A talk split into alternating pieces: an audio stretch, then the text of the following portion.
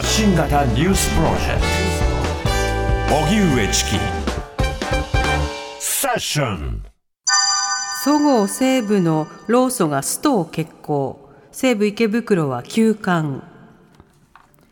流通大手セブンアイ・ホールディングス傘下の百貨店。そごう・西武の売却をめぐり労働組合は午前中からストライキを決行し西武池袋本店は全館で営業を取りやめています。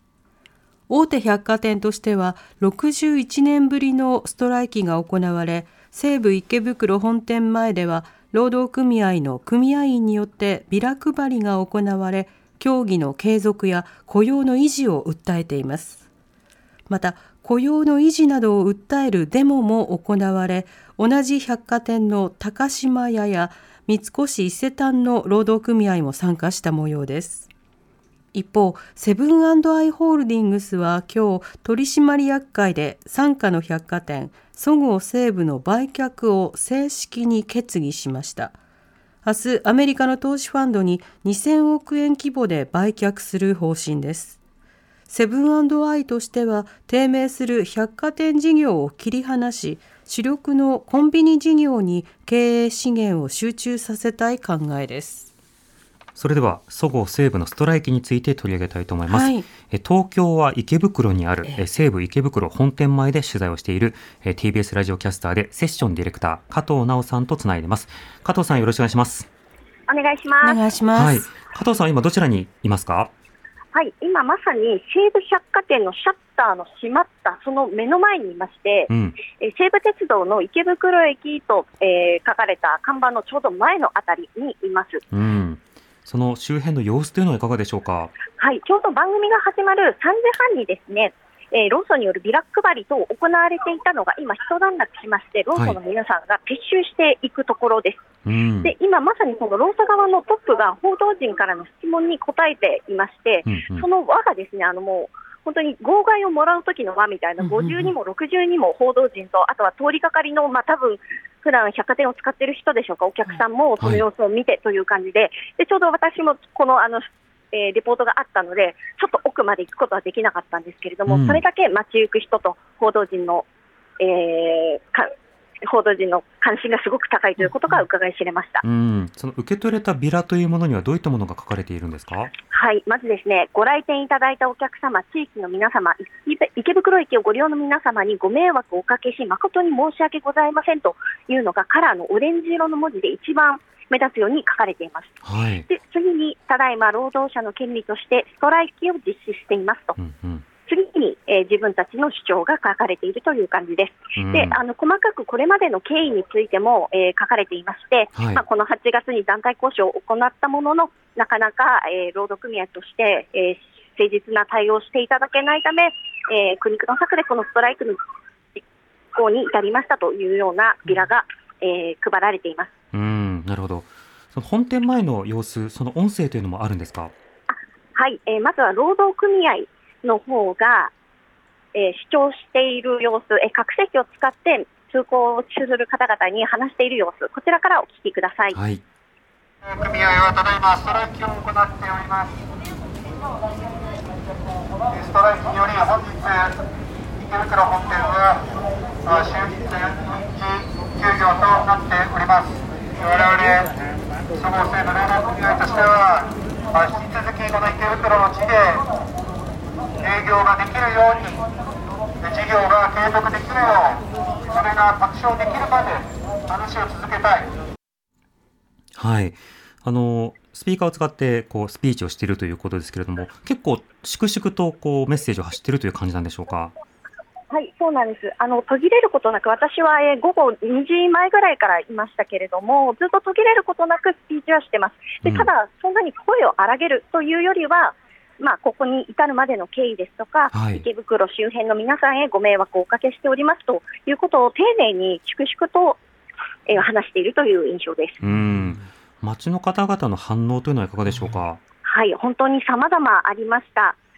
えまずですね、えー、こちらの音声をお聞きいただけますでしょうか？はい。あなんかびっくりです。ずっとずっと50何年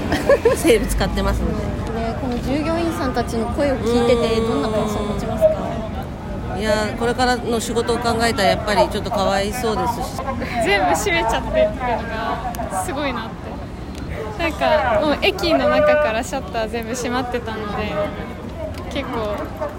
見慣れない感じでした。そうストライキだってさ初めて。ね初めてで初めて教科書とかで 見たことあります。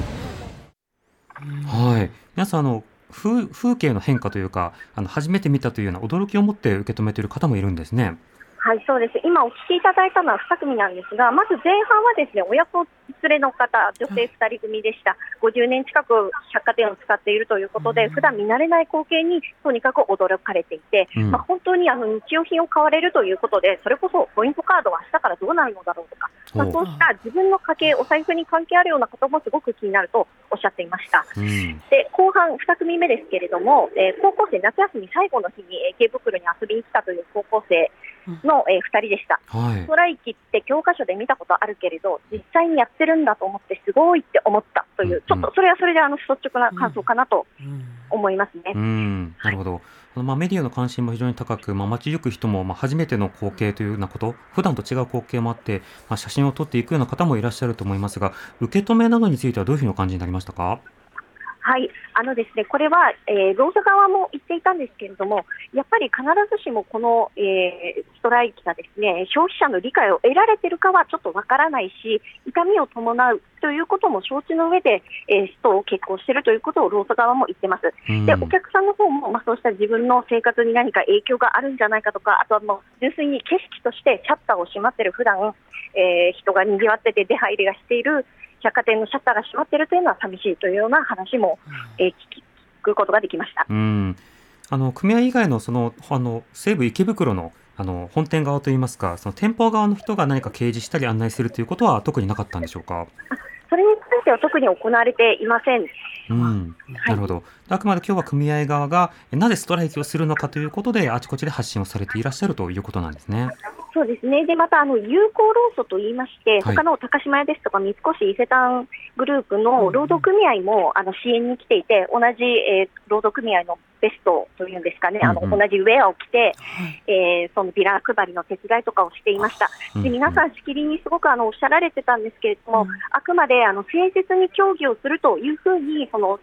えー、株式売却に関して、労使側で話し合われてきて、その言葉をすごく信じてきたと、はい、だけれども、えー、取締役を、えー、先方が送り込んできたりとか、社長を解任したりとか、そんなことをされてしまったので、では、ストをしますよという予告もした。にもかかわらず、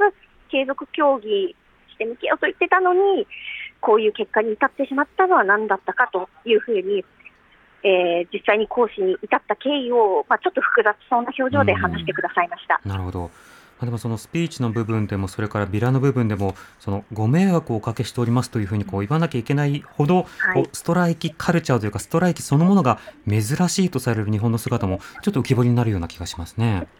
そうですね、でまあ、そういったまあ町とか賛否があるっていうこともすごく、えー、労働組合側も気にしていましたし、しきりに、まあ、地域の皆様や、あとはこのテナントに入っている従業員のあの関係会社の従業員の方とか、ご家族の方にもご迷惑をおかけしておりますというようなことを言ってたのが、すごく印象的でした。うんなるほどわ